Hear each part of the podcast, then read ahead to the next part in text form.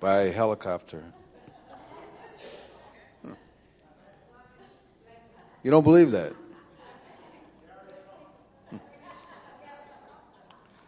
You know, I like to uh, play around for all who know me. But um, when it comes to the Word of God, I am very serious. And uh, I'm sure you are also. So let's just pray. Father, I thank you, Lord, for the anointing, your love and your mercy upon us, Lord. I pray for your strength and your wisdom. Lord, pour out your spirit upon all the people here, all the people that couldn't make it today, on the rabbis, on the leadership, on this congregation, Lord. We just want to love you and honor you and bring forth your word and your truth. Lord, I pray for your wisdom in bringing forth your word and that our ears would be open to hear what the Spirit of the living God, the Ruach HaKodesh, has to say to us in the name of Yeshua. Thank you, Lord. Hallelujah. So, um, as you know, we've been having like a series on the book of Acts. And last week, I just wanted to sum up. Some people were here, some weren't here. I just want to sum up real quick. We went through Acts 16, and um, the rabbis spoke on it. And in Acts 16, if you remember, there was this uh, woman who had a, a, spirit, a snake spirit. And um, it's named that way in, in Acts 16. And Shaul finally cast out this spirit from this woman. She was called a slave girl, and she made money for the people who owned her. So they were ticked off, to say the least, because she couldn't do her this unspiritual or evil job anymore. And um, so Rav Shaul and uh, Sila were thrown into prison. They were beaten, thrown into prison, and there were blocks of wood, heavy blocks of wood clamped to their feet. And then in the middle of the night, there's an earthquake, and suddenly, gee, I wonder how that happened, their chains fell off. Okay, so God does a miracle. And then uh, the jailer, being frightened, thought he was going to get, you know, executed because these men are going to escape. And they said, "Don't, you know, don't hurt yourself." And uh, he says, "What must I do to be saved?" And they bring forth the word of the Lord, the word of, of Yeshua, the Besorah, the good news, to this man. And to, he said, they say to him, You and all your household are going to be saved. What a blessing. And so uh, then they're, they're out of the prison, they're in this man's house, but then in the morning the word comes down from, from the. Uh, I guess the magistrates, the government saying, we're going to free these guys, but they've already, they don't even know that they're already out. So then they get freed, but then they say, they tell them, you can go. But Rav Shaul says, you, you flogged us publicly, and we're not going to just leave because they didn't even have a trial. And they said, We're Roman citizens, which was a big deal back then. So the magistrates, they're afraid.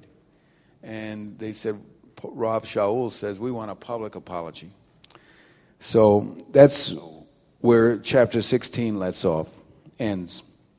So I'm going to read, I guess we don't have it on the PowerPoint, that's okay. If you have your Bible, open to chapter 17 of Acts, okay? Chapter 17 of Acts, because we just got done with 16. So I'm going to read it to you if you don't have your Bible. After passing through Amphipolis and Apollonia, Shaul and Sila came to Thessalonica, where there was a synagogue. And according to his usual practice, Shaul went in And on three Shabbats, he gave them drashes from the Tanakh. Now, a drash is the Hebrew term for a sermon. Okay? He, on three Shabbats, he gave them drashes from the Tanakh, explaining and proving that the Messiah, the Mashiach, had to suffer and rise from the dead, and that this Yeshua, whom I am proclaiming to you, is the Messiah. He is the Mashiach. Some of the Jews were persuaded and threw in their lot with Shaul and Silas, as did a great many of the Greek men who were God-fearers and not a few of the leading women. But the unbelieving Jews, they grew jealous. So they got together some vicious men from the riffraff hanging around them in the market square. And they collected a crowd and started a riot in the city. They attacked Jason's house, hoping to bring Shaul and Silas out to the mob. But when they didn't find them, they dragged Jason and some of the other brothers before the city authorities and shouted, These men have turned the whole world upside down and have come here too and Jason has let them stay in his home. All of them are defying the decrees of the emperor because they assert that there is another king, Yeshua. Their words threw the crowd and the authorities into a turmoil, so that only after Jason and the, and the others had posted bond did they let them go. But as soon as night fell, the brothers sent Shaul and Silas off to Berea. So as soon as they arrived, they went into the synagogue. Now the people here were of nobler character than the ones in Thessalonica. They eagerly welcomed the message, checking the Tanakh every day to see if the things Shaul was saying were true. And many of them came to trust, as did a number of prominent Greek women and not a few Greek men. But when the unbelieving Jews of Thessalonica heard or learned that the word of God had been proclaimed by Shaul and Berea as well, they went there to make trouble and agitate the crowds. And the brothers sent Shaul away at once to go down to the seacoast, while Sila and Timothy stayed behind. Shaul's escort went with him as far as Athens then left with instructions for Silas and Timothy to come as quickly as they could. Well, that's up through chapter, uh, verse 15, and that's as far as I'm going to go here. What we're centering on here, or focusing on, is verses 10 through 12, which I just read to you, and I'm just going to read it again. As soon as they arrived, they went to the synagogue. Now, the people here were of nobler character. Noble than the ones in Thessalonica. They eagerly welcomed the message, checking the Tanakh every day to see if the things Shaul was saying were true.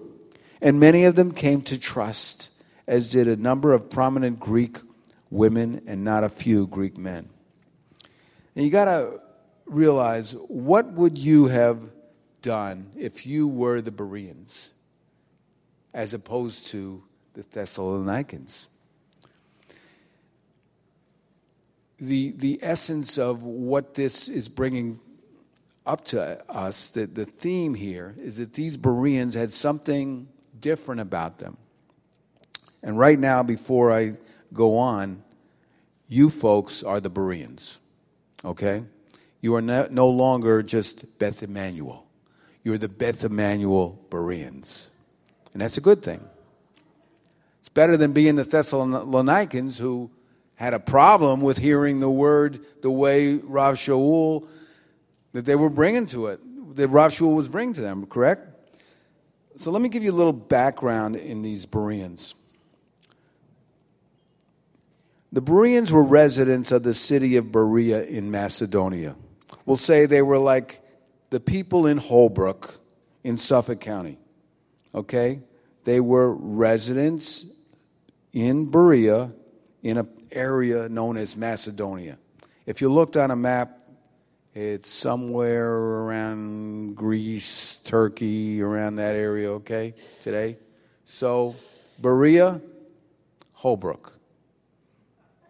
Macedonia, Suffolk County. All right? So here we are. We're the Bereans.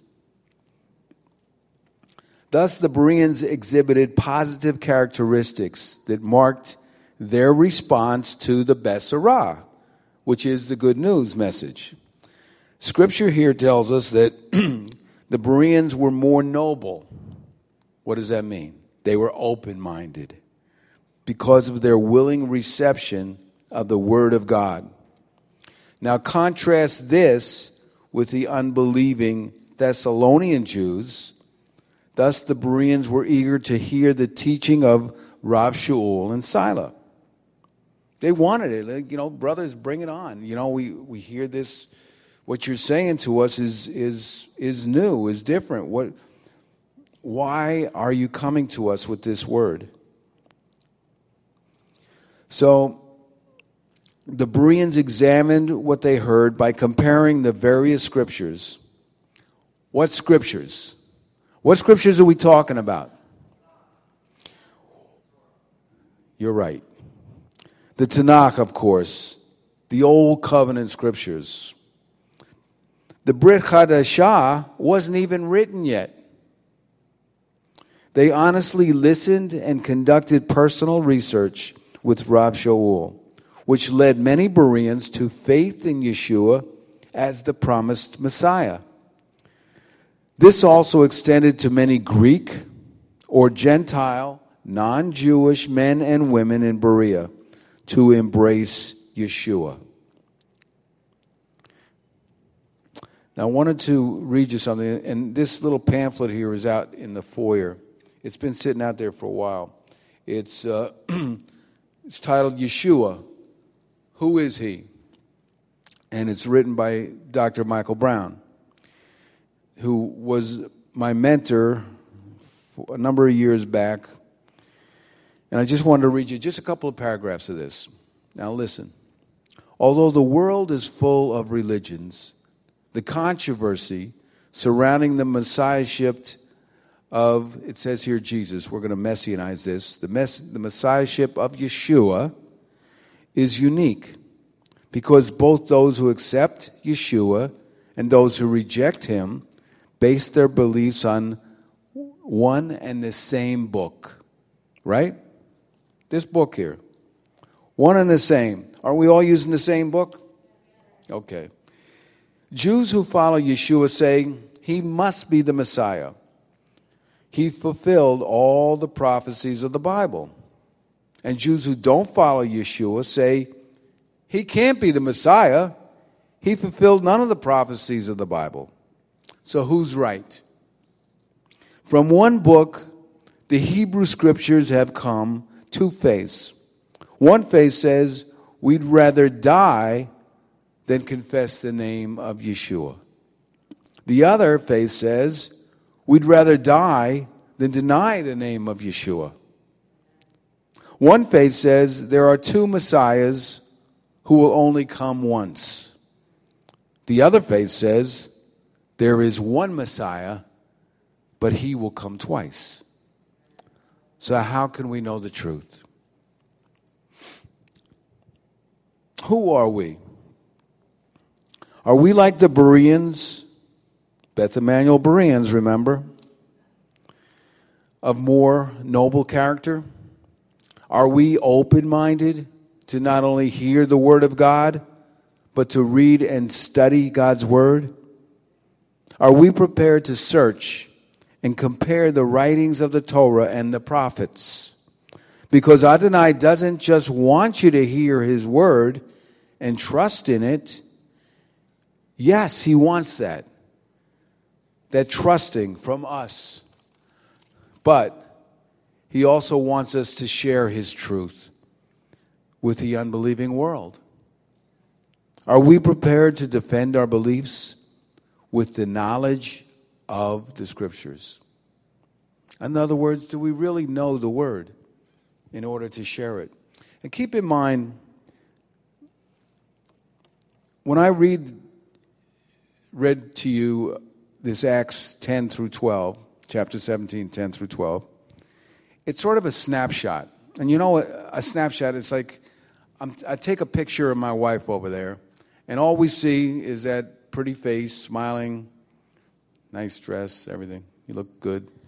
Anyways, so we take a snapshot, but we don't know anything really about her other than, you know, where did she, how did she get here today, and where's she going later? It only gives us a moment in time, that snapshot.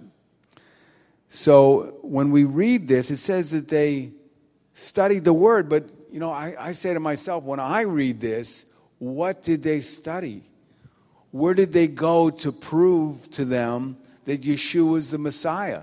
Because we read this over and over again in the book of Acts. That Rav Shaul, who was this trained uh, rabbi who at one time didn't believe at all, just like we said, two religions are from the same book, right? But now he came to believe. Okay, Rav Shaul had a supernatural experience with the living God. He was made to go blind for a few days and sent to a place called Straight Street in Damascus. And we get all this information from the book of Acts. And that's why we're going through it. You know, this is your book. I've said this before. This is our book. This is our history from our brothers and sisters a long time ago. And when I first came to the Lord, I told you that I, you know, somebody said, to read the book of Acts. And I tried to imagine myself. And every time I read it, I still try to imagine myself there, trying to reach people and hearing the word, whether they be Jewish people or non Jewish people. It didn't matter.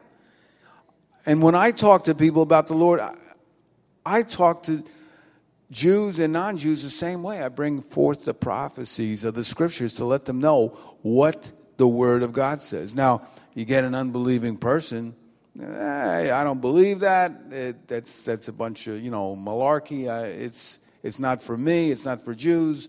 It's not for us. We're whatever they you know they call themselves religion, maybe totally secular, atheists. But and you can't convince everybody, but you try to give them the truth. Do you know these truths? Now, okay, that's the snapshot in Acts 10 17, 10 through 12. I got a little story for you. And usually you start the story in the beginning, but I wanted to start it here because things aren't always what they seem. Now, I hope I tell this right. There was a rabbi, and he had his congregation, a little bit of an older guy, but he, you know how sometimes somebody who you expect, you see them every week at the congregation, and then suddenly they're not there for a while. He had this older woman who was a regular congregant, and she wasn't there. So he decided to go visit her. And so he goes to her house and knocks on the door, and she opens the door and she says, Rabbi, you know, come on in. You know, he, he, said, Well, you know, I, I don't have to come in. I haven't, I haven't seen you in a while. I was just concerned. I didn't know if you were sick. I just wanted to come over and pray and encourage you. And she says, No, i have been fine. You know, and she says, But come on in, come on in. You know, it's like around the noon hour. And uh, he sits down on the, on the couch and there's a, she says, Would you like some, some tea? So he says, uh, Sure, you know, but uh, you don't have to put yourself out. But she says, No, no, I, I was going to make some tea for myself. I'll make some for you if, it, if it's okay with you. So he sits down on the couch and she goes to make the tea. And there's a coffee table, like it is a lot of living rooms, you know, in a lot of houses. And there's a, a, um, what you call it, a dish on the, on the coffee table. And there's some peanuts in the coffee table. Okay? So he goes, or she goes to make the tea. Now she's gone a while. Okay? So he's feeling a little bit hungry. So he said, Well, I mean, I'll, I'll pop the peanut in my mouth. He eats one peanut, two peanuts. There's a plate full of peanuts. Pretty soon he's got quite a few. He's She's taking her time, you know, she's an older woman, she's not that fast. He figures, well, she'll be she'll be right out. takes like a while, you know, 15, 20 minutes before she comes back. And he's just about finished all of these peanuts. So she finally comes back with the tea. And uh, she sits down, gives him the tea, and, and he, and he says, uh, You know, I, I'm sorry, but I, I ate just about all of your peanuts. And she says, You know, that's okay. Don't worry about it. You know, I, as you can see, I, I don't have teeth. Okay? So, what I do is, and she pulls out from a pocket in her apron that she had on, and she puts it in her mouth, and it's a chocolate covered peanut. And she suck it on, and she says, I don't have teeth, so I can't chew them up. So when I'm done with them, I just put them in the on, on the coffee table in this little platter. All right, you get the idea. So she would suck off the chocolate and put the peanut in the platter, and then she can't eat them. So they would just sit there. So he enjoyed them, okay? I said that because things aren't always what they seem. All right? Things aren't always what they seem. In this snapshot in this chapter, 10 through 12, where these were Bereans, more noble, willing to look at the Word of God. They went to, you know, they went to services week after week and they worshiped God. But there was something within the Word that they had, you know, not come to know. Because a lot of the services talked about the prophecies within the scriptures about this Messiah. And now he came upon the scene. Rav Shaul and Sila didn't sit on the good news they had. Everywhere they went, they couldn't wait to eagerly share. But things in the Besorah, sometimes they are not always what they seem to be. Since I renamed you the Bereans, we are the Bereans of today. Hearing the word, we have examined and received Yeshua into our hearts with all manner of eagerness. In our nobleness, we not only believe, but we feel compelled to declare Adonai's Mashiach. Isn't it like a burning in your bones, in your heart? You feel if I don't get this message out, I'll just explode. Don't you feel like that sometimes and you meet somebody and you just want to share the word? And yes, you want to declare this Besorah, this good news, with grace and with dignity and compassion, just as Rav Shaul did. And deep inside your heart, you hope your audience won't spit on you or they won't beat you to a pulp or have you thrown in jail, as it happened to these brothers in the Word, in this book of Acts. Because it did happen to them. And in other parts of the world, it's happening today. Because we listen to the news and we pray for those under severe persecution. But here in America, we're excited because we are relatively safe compared to other areas on planet Earth. We know that people are having their heads cut off. Women are being raped. People are being beaten. People are being taken to, into slavery. It's, it's just uh, unbelievable. You, know, you don't even have words for it. It's awful. And, but rel- we're relatively safe here. I haven't shed any blood sharing the gospel. And I, but you know, I pray for those, I'm sure you do also, for those who are in such dire straits and praying for their lives. Some of the Jewish people in Thessalonica were persuaded by Shaul's arguments. And also, Gentile men and women came to believe. However, we also understand how the unbelieving Jewish population of Thessalonica set about to destroy the faith, not only in Thessalonica, but in Berea as well.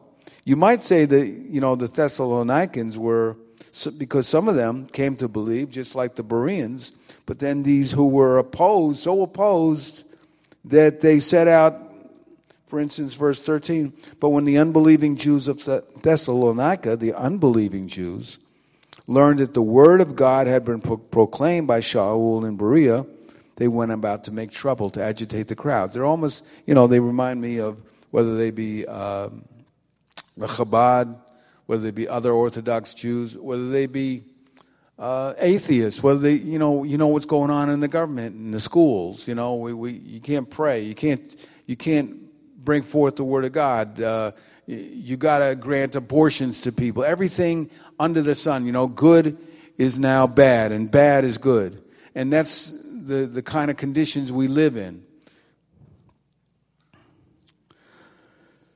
So that is why it's so important to be grounded. And that word grounded, somebody said to me one time, he, uh, another guy who I went to a, a, congregation with, he knew the word, I felt, and memorized a lot, a lot of scripture. But this guy who was a missionary who, who we were with, talking to him, he said, You're not grounded in the Word. And in a way, I understood, in a way, I, I didn't. But to be grounded in the Word, to be a real believer, and to know the Word, and not just to know it, but to live it. So that is why it's so important to be grounded, grounded in Adonai scriptures. Because if we aren't, the forces of darkness will steal, destroy, and rob your trust in the Messiah. Now, I'm going to go into, for a moment, chapter 13, same book, book of Acts, because earlier Rav Shaul, had been in a place called Pisidian Antioch says he, was on, he went on his way from Perga to Pisidian Antioch. And in Acts 13, on a Shabbat, he went into the synagogue and he sat down. And after reading from the Torah and from the prophets, kind of like what we did here today, right? The synagogue leaders sent them a message. This is to Shaul and Sila. Brothers, if any of you has a word of exhortation for the people, Speak. So Shaul stood, motioned with his hands, and then he said, Men of Israel and God-fearers, listen, the God of this people, the God of this people Israel chose our fathers. And he made the people great during the time when they were living as aliens in Egypt. And with an outstretched arm, he led them out of the land. And so for, for some 40 years, he took care of them in the desert. And after he had destroyed seven nations in the land of Canaan. He gave the land to, to his people as an inheritance. So he's running down the history of Israel and the greatness of everything that God himself had done. And then he says in verse 22 of uh, chapter 13 of Acts God removed, he's talking about um, Saul, who became the first king of Israel. God removed him and raised up David as king for them, making his approval known with these words I found David ben Yishai, David ben Jesse, to be a man after my own heart. He will do everything I want. And in keeping with his promise, God has brought Israel from this man's descendants a deliverer, Yeshua. Now, before the coming of Yeshua, Yochanan proclaimed to all the people of Israel an immersion in connection with turning to God from sin. But as Yochanan was ending his work, he said, Who do you suppose I am? Well, I am not. That's Yochanan, the immerser, saying this. But after me is coming someone the sandals of whose feet I am unworthy to untie. And now comes this paragraph, chapter 13, 26. Brothers, the son of Abraham, and those among you are God-fearers. It is to us that the message of this deliverance has been sent. For the people living in Jerusalem and their leaders, and listen to this, did not recognize who Yeshua was or understand the message of the prophets, read every Shabbat. Every Shabbat. All over the world, the, the known world, and you could say the same thing about the synagogues today. The message of the prophets is read every Shabbat, so they fulfilled that message by condemning him. Now, this was taking place in Jerusalem, he's saying. They could not find any legitimate ground for a death sentence. Nevertheless, they asked Pilate to have him executed. And when they had carried out all the things written about him, he was taken down from the stake and placed in a tomb. But God raised him from the dead. He appeared for many days to those who had come up with him from the Galilee to Jerusalem, and they now and they are now his witnesses to the people. So now they're bringing the good news. What Rav Shaul did here, in knowing the scriptures, in knowing the prophecies, he was bringing all over, everywhere he went.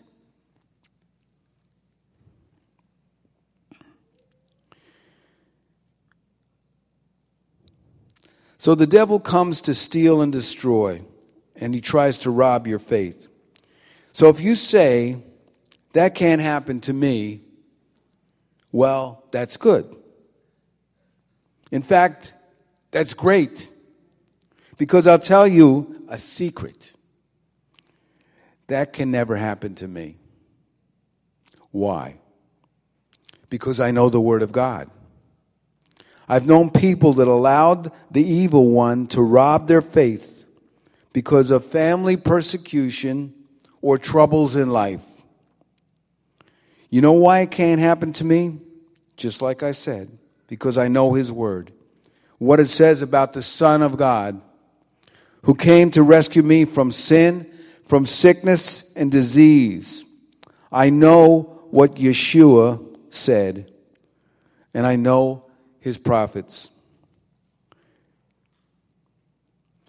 I said to you, things aren't always what they seem. Remember the lady with the peanuts? The man? The rabbi? Okay. Acts 13. They're reading the Word of God week after week after week for years and years and years. Yet it says here that their leaders did not recognize who Yeshua was or understand the message of the prophets. You know, we're given this book of Acts for a reason, so that we could go back and see what happened at the beginning.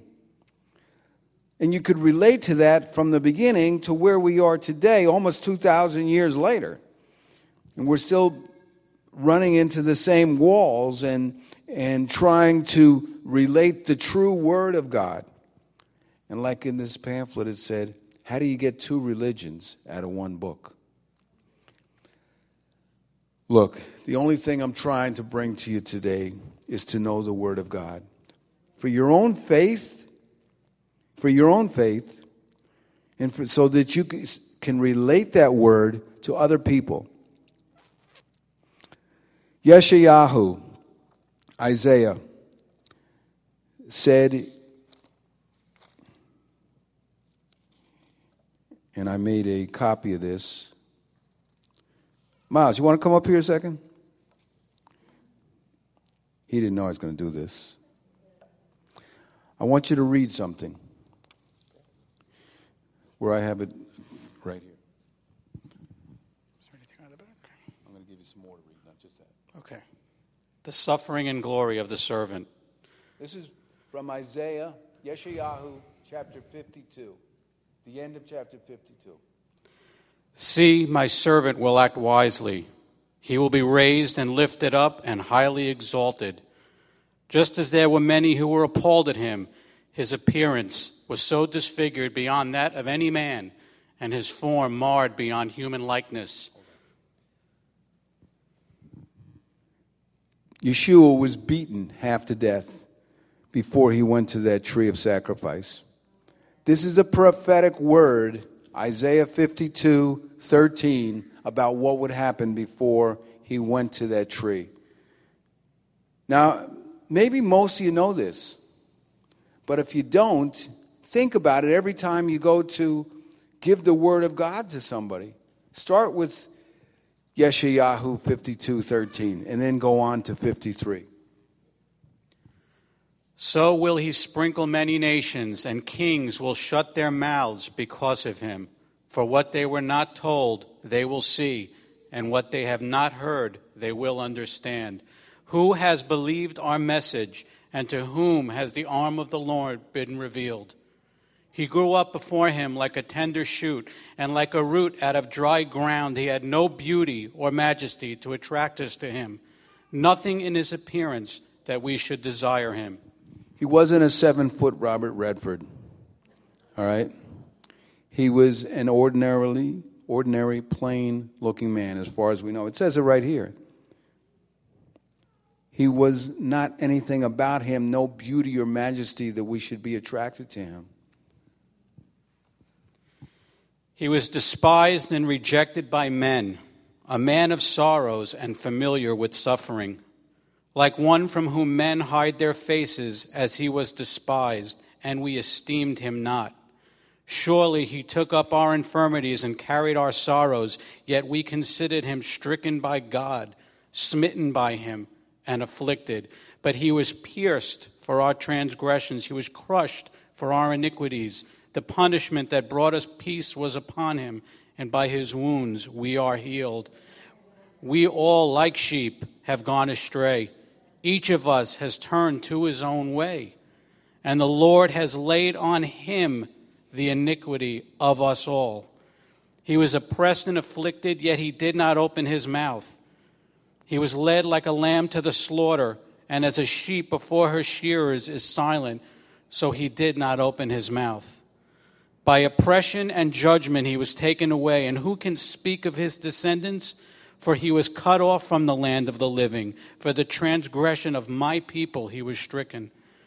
He was assigned a grave with the wicked and with the rich in his death, though he had done no violence, nor was any deceit in his mouth. Yet it was the Lord's will to crush him and cause him to suffer. And though the Lord makes his life a guilt offering, he will see his offspring and prolong his days, and the will of the Lord will prosper in his hand. After the suffering of his soul, he will see the light of life and be satisfied.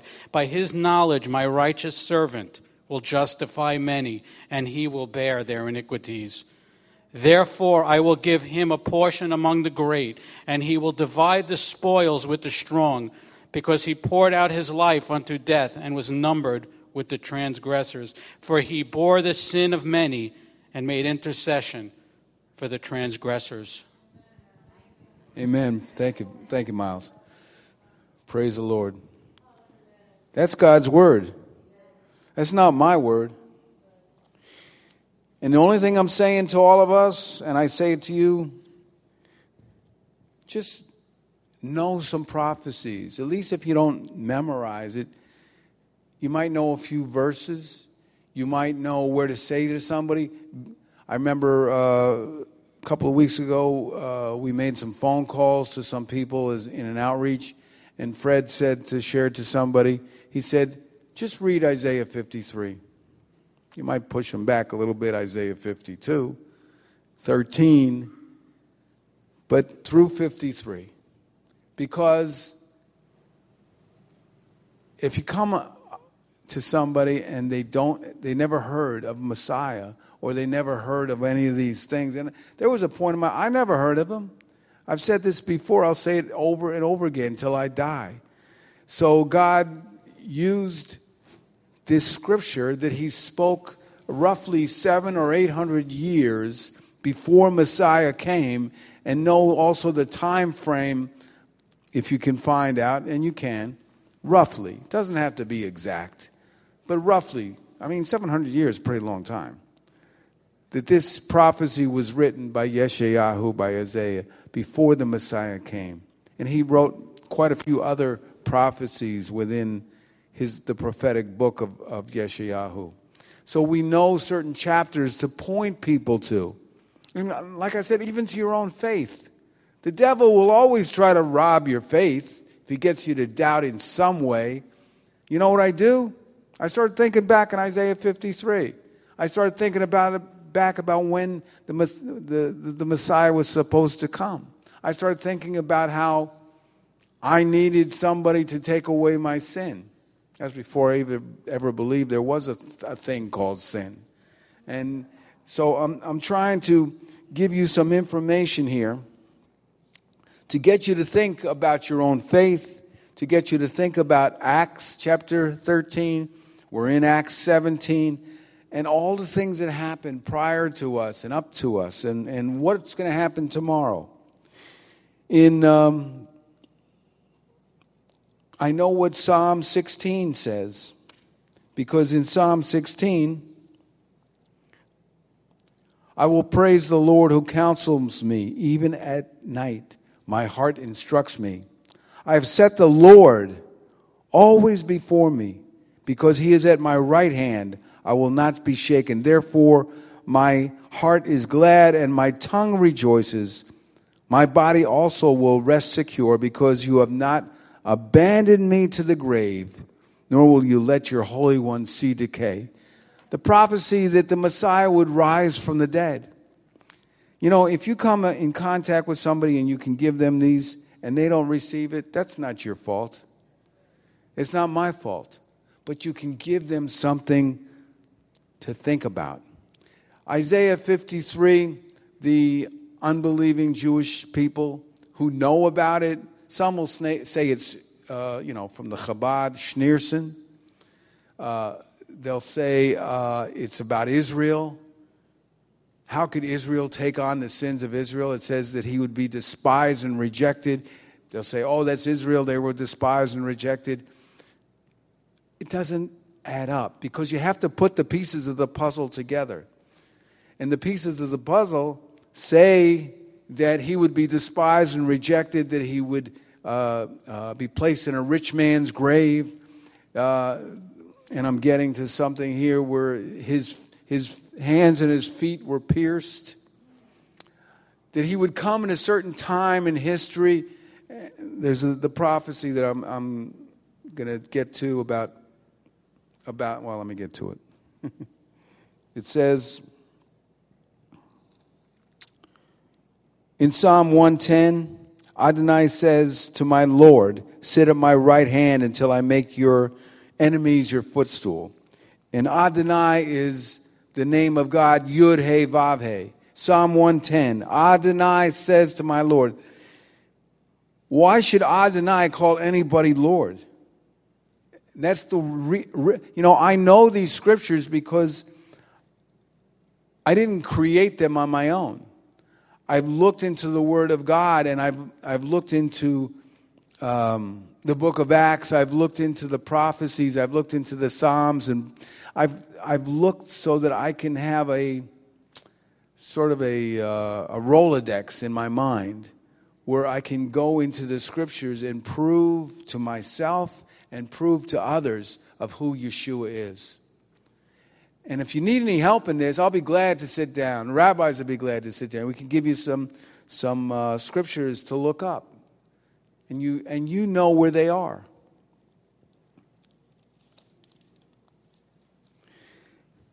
It also says in Psalm 22 that he would be executed on a stake. You all familiar with Psalm 22? My God, my God, why have you forsaken me? Isn't that we're told in the Gospels, in the in the uh, Matthew, Mark, Luke, and John, that Yeshua said that when he was on the stake, being crucified. My God, my God, why have you forsaken me? Why are you so far from saving me, so far from the words of my groaning? Oh my God, I cry out by day, but you do not answer. By night, and am not silent. Yet you are enthroned as the Holy One. You are the praise of Israel. In you our fathers put their trust. They trusted and you delivered them. They cried out. They cried to you and were saved. In you they trusted and were not disappointed. But I am a worm, not a man, scorned by men, despised by the people. All who see me mock me. Isn't that what the guards did when he was being executed? They hurl insults, shaking their heads. He trusts in the Lord. Let the Lord rescue him. Let him deliver him, since he delights in him. Yet you brought me out of the womb. You made me trust in you, even at my mother's breast. From birth I was cast upon you. From my mother's womb you have been my God. Do not be far from me, for trouble is near and there is no one to help. Many bulls surround me, strong bulls of Bashan encircle me. Roaring lions tearing their prey open their mouths their mouths wide against me. I am poured out like a like water and all my bones are out of joint.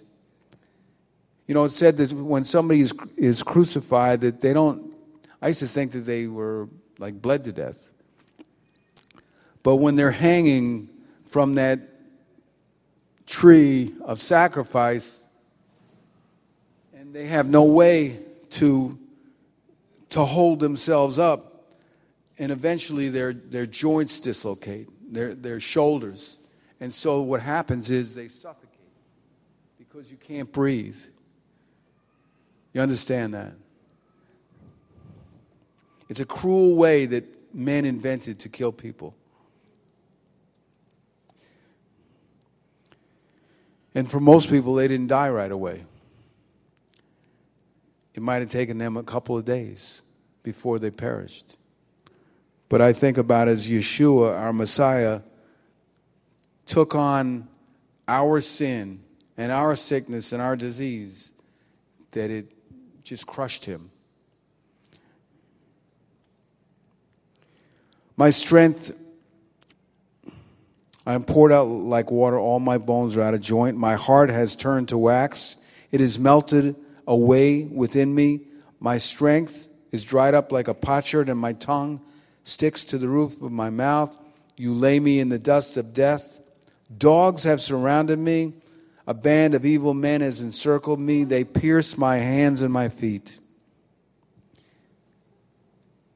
In the Masoretic text in Scripture, where it's read in most every synagogue around the world, they use the Masoretic. The, Masoret, the Masoretes um, translated the Scriptures, and it came. You could look this up online in any encyclopedia. They brought forth the Word into the Hebrew and other languages, but it was around 600 to 900 AD. So they, there was a slight change because they had, uh, I think, a jot or a tittle in the writing of, of this one word, where it, it in most of the English versions of the Masoretic text, it doesn't say they pierced my hands and my feet. It says like a like a roaring lion. And David Stern brings that out in his Bible translation in the complete Jewish Bible. Now this translation, they pierced my hands and my feet, is from the Septuagint, which is what the writers of the New Covenant would have used the, the Septuagint was a translation by 70 or 72 Greek speaking Jews, and they were commissioned to, to translate the scriptures around 200 BC. So it was long before the Messiah came, and so it would be more accurate to us to say they pierced his hands and his feet. Psalm 22 what I'm getting at is that the Masoretic text that's read in the synagogues, it removes this, changes it. Now, whether they did it deliberately, I'm not going to say that. But it's interesting that they don't have that in there.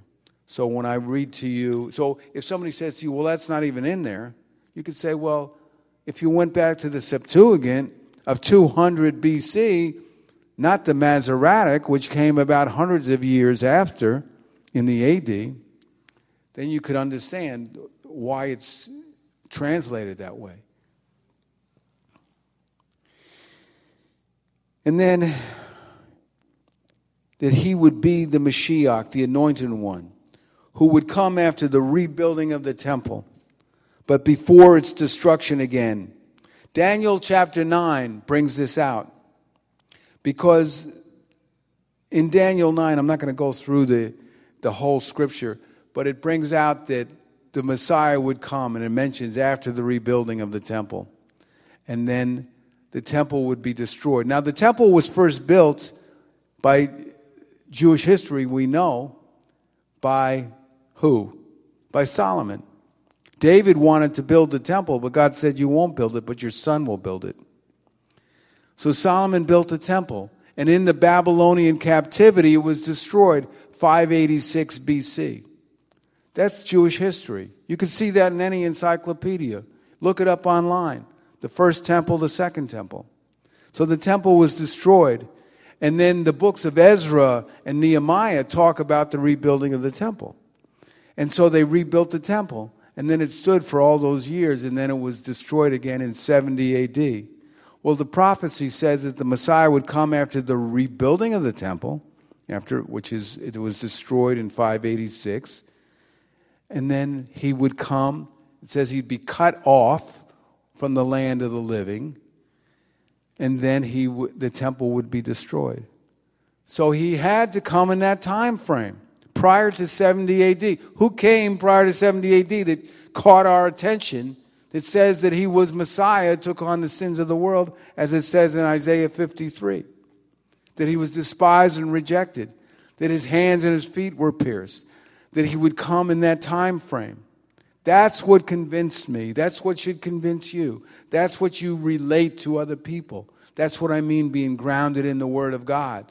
That's what I mean when it says in, in Acts chapter 13 and chapter 17, all throughout the book of Acts. This is what Rav Shaul was bringing to them the word that he knew. Now, he couldn't say, well, after the destruction of the temple, because it wasn't destroyed yet. But all the other things that he could bring forth to them, that at least he could say the Messiah had to come after the rebuilding of the temple. And then there were some other things about the decree that was issued to, to rebuild the temple, and I can't go into all that detail. But if you ever wanted to sit down and talk with me about it, we could, we could look it up together. So the Messiah would come. I got one other um, prophecy here. In Daniel chapter 7, this one, every time I read, I read this, this excites me. Daniel chapter 7. I'm going to start with verse 9. As I looked, the thrones were set in place, and the Ancient of Days took his seat. Who do you think that is? Father, Abba? His clothing was as white as snow. The hair of his head was white like wool. His throne was flaming with fire, and its wheels were all ablaze. A river of fire was flowing, coming out from before him. Thousands upon thousands attended him. 10,000 times 10,000 stood before him. The courts were seated and the books were opened. Then I continued to watch because of the boastful words the horn was speaking. The horn was referring, I believe, to Satan. And I kept looking until the beast was slain and its body destroyed and thrown into the blazing fire, thrown into hell. Kind of reminds you of uh, uh, the movies we, you know, the uh, the Twin Towers, uh, not the Twin Towers. you understand what I'm saying, right? Myrna, what's what's the name of that? Miles? Huh? No. Lord of the Rings. Thank you. I knew that. That's what it's about, the books. And I kept looking until the beast was slain and his body thrown into the blazing fire. And the other beasts had been stripped of their authority, but were allowed to live for a period of time. Verse 13 of chapter 7 of Daniel. In my vision at night, I looked, and there before me was one like the Son of Man. Now, who do you think that is? Coming with the clouds of heaven, he approached the Ancient of Days and was led into his presence. He was given authority, glory, and sovereign power, and all peoples, nations, and men of every language worshiped him. His dominion is an everlasting dominion that will not pass away, and his kingdom is one that will never be destroyed. Now, who is Abba Father going to give his glory to? None other than the Son of the living God, our Messiah. Hallelujah. This is the one I live to serve, and you live to serve. And that's why I know the Word of God. So no one can rob my belief in Yeshua as Messiah, who died for my sins and your sins, and who rose from the grave on the third day. He is the Lamb of God who took upon himself our unrighteousness, that we would be righteous before him for us who believe. Finally, be like the Bereans and know the scriptures until they are oozing out of every pore in your body that your spirit would light up like the Son of Man, and we are His forever. Amen. Thank you, Lord. Thank you, Lord. Could somebody get um, Evan in? I think he's in the nursery. Okay. I'll just pray. Father, I thank you, Lord, for, for this day. I thank you, Lord, for Shabbat. Every Shabbat, every day, every blessing that you give us. Lord, I pray that we would learn your word, that we would know your word, that we would, Lord, that the word would be shut up in our bones, but only long enough that we could give it out. That we could give it out, that we could give out the truth of the Word of God, that we could proclaim Yeshua, Messiah, Son of the living God, that we could reach our neighbors, Lord, that we could reach our co workers, that we could reach our relatives, Lord that we could reach the community here in Holbrook. And Lord, that we would be the Bereans, Lord, of a more noble character to receive your word, to honor your word, to live in holiness and righteousness. Lord, that we would glorify your name. You alone are God. You alone are God. You alone are Lord, the Most High. You are the Ancient of Days. You are the Son of Man. You are the living God, creator of heaven and earth. You are the author of all life. Father, I love you. We love you, Lord. Yeshua, we love you. Lord, I pray that we would give you our, our all, Lord, and honor you in everything we do. In the name of Yeshua the Messiah. Now, Evan's going to come up here and uh, give us the uh, Aaronic benediction. And. Um, after that, you're excused. If anybody wants uh, a prayer for anything, we'll be here to pray for you, okay? God bless you.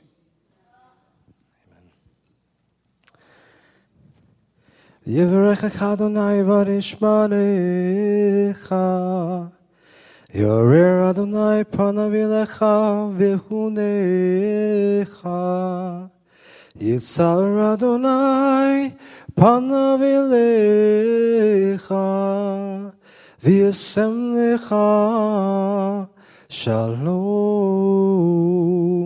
May Adonai bless you and keep you, make his face to shine upon you. May he lift up his countenance upon you and give you peace. Abba, we thank you for this day. We thank you for Shabbat. And thank you for your word in Yeshua's name. Amen.